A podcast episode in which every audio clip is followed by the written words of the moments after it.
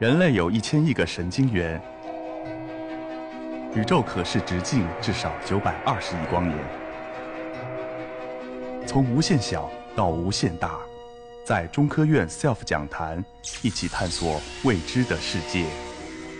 本节目由中科院 SELF 讲坛出品，喜马拉雅独家播出。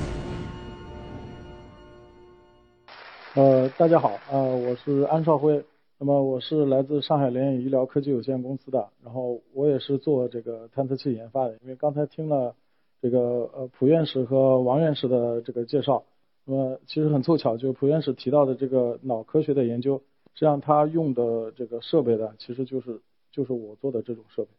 那么我的题目呢是一幅人体的 3D 呃全景图像的诞生。那么我是做影像设备的，那么这个 3D 图像呢是通过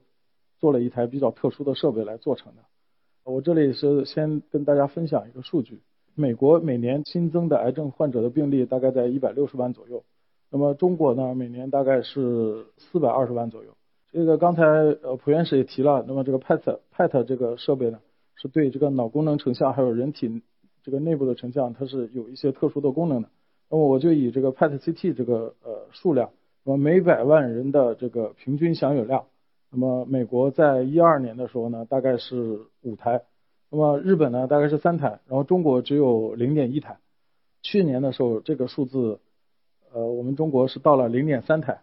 但是呢，美国是涨到了八台。那么其实我们大家也都经常去医院，那么在医院的话，现在都是很流流程化的工作，比方说，你即使是一个感冒去了以后，基本上两两件事情必须要做，一个是验血，一个是拍片。那么拍片其实用的就是这个呃影像设备，为什么要什么病症现在都都建议去拍片呢？是因为拍片这个手段是呃最有效的，不打开人的身体的情况下，能够看到你人体内部的组织的变化的一个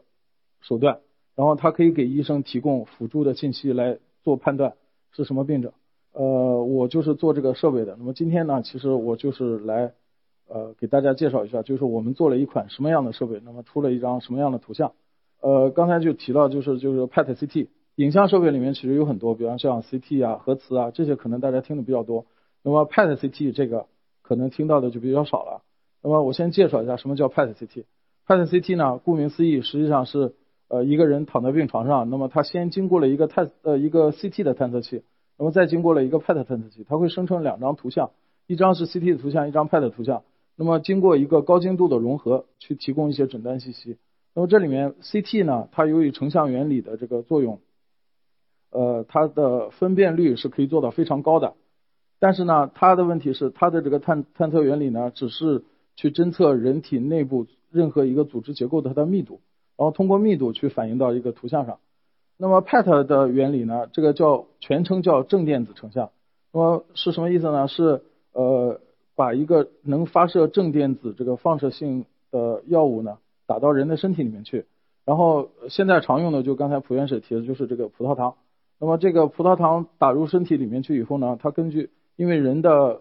所有的细胞啊组织它都是需要能量交换的，那么当它对外进行能量交换的时候，它就会吸收这个糖分，然后这个葡萄糖就根据细胞的活度呢，在人体内部做一个分布。比方说有的地方。它这个浓度比较高，那就说明这个地方活呃的活跃性比较强。那么有的地方像这个刚才说的这个脑功能退呃脑功能退化，那么它的这个吸收能力就比其他呃其他的正常人就会低。那么从图像上就能反映出来。那么从一五年以后，这个精准医疗这个概念好像好多人都在说。那么到底什么叫精准医疗呢？精准医疗实际上就是因为呃每个人的这个虽然病症可能是一样的，但是它的发病机理是不一样的。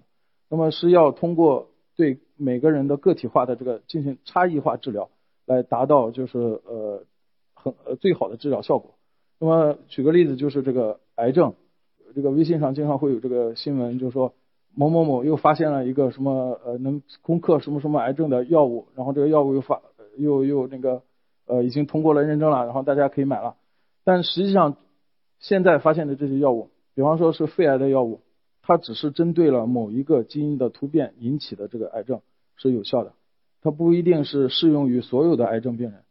那么怎么看这个药效，或者说甚至是研发这种药的时候，我怎么证明这个药是好的？那么其实 PET CT 就是一个很好的工具，给他们提供就是一些证据的一个一个测试方法。这个 PET 呢，从六十年代就开始有了，但是那个时候因为技术的落后呢，只能做一个很小的孔径，就是人的头伸进去这样扫一下，那么做这些脑成像什么的。那么现在随着这个呃这个技术的发展，然后像我们这些就是商业化公司去产品化这些设备，那么现在的设备呢，就是像呃像像这边这个。已经是到了，就是孔径能够到特别大，然后呃对这个大部分所有的人都应该就是能够全身的进去进行一个扫描。最开始的时候，这个探测用的这个晶体材料都是尺寸很大的。那么现在像我们的这个阵列，就是我们自己做的，它可以做到毫米量级的一个很多根的晶体的拼成的阵列。这样的话，最后探测的这个分辨率就很高。这是这个图像的对比，就最原始的这个 PET 图像是其实是很难诊断的。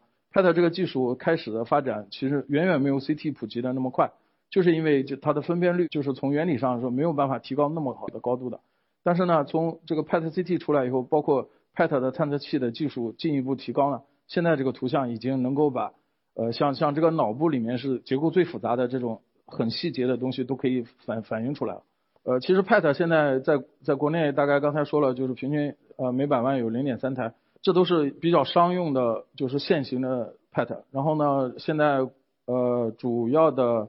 呃国际内的生产厂商就是西门子、飞利浦还有通用，就 GE。我们联影呢，大概是从一一年开始呃做这个产品，然后我们一三年开始推出有新的产品。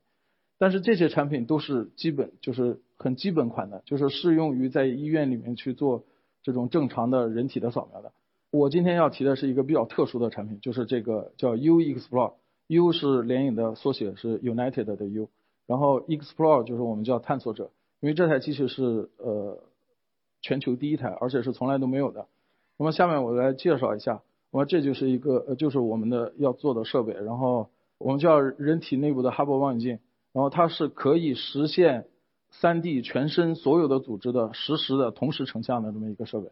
然后它的特点呢，其实就是呃结构其实基本一样，也是前面一个 CT，后面一个 PET，但是呢 PET 的这个轴向长度是达到了就能够覆盖全身，达到了将近两米的这么个长度，所以我们也在我也叫它一个呃叫做呃两米 PET。传统的这个 PET 呢，就是现在医院里面经常用的这个 PET，因为这个呃技术的方面还有这个复杂度的方面。那么他们只做一个比较短的，大概现在常用的都是十几厘米到二十二十几厘米这么一个长度。那么由于它不能覆盖不同的位置，而给人打的这个药呢是在全身呃就是分布的，那么它要实现全身的影像，它需要跟不同的部位每一个部位去拍一张照片，然后把这个照片拼成一个人体的整体的照片，所以相当于一个 PS 的一个过程。但是呢，这样的话会有问题，问题是什么呢？它在扫描这个局部的时候，其他位置放射的这个光子，我们是探测不到的。那么，所以整机的这个探测效率是比较低的。呃，一般打打给人的药里面，每放一百个光子，呃，真正被探测到有用的光子只有一个。这是这是就是通用的这个设备。这个图像既然技术率比较低的情况下，为了能够实现高更高清的这个图像呢，医院往往就可能给病人会稍微多打一点药，然后以保证这个图像质量能达到诊断的效果。那么这些问题呢，其实就是呃，也是呃困扰这个 PET 这个行业发展的一个一个瓶颈。那么，但是这个 PET 的业界的人其实是一直在想，就是在思考是怎么做这个问题。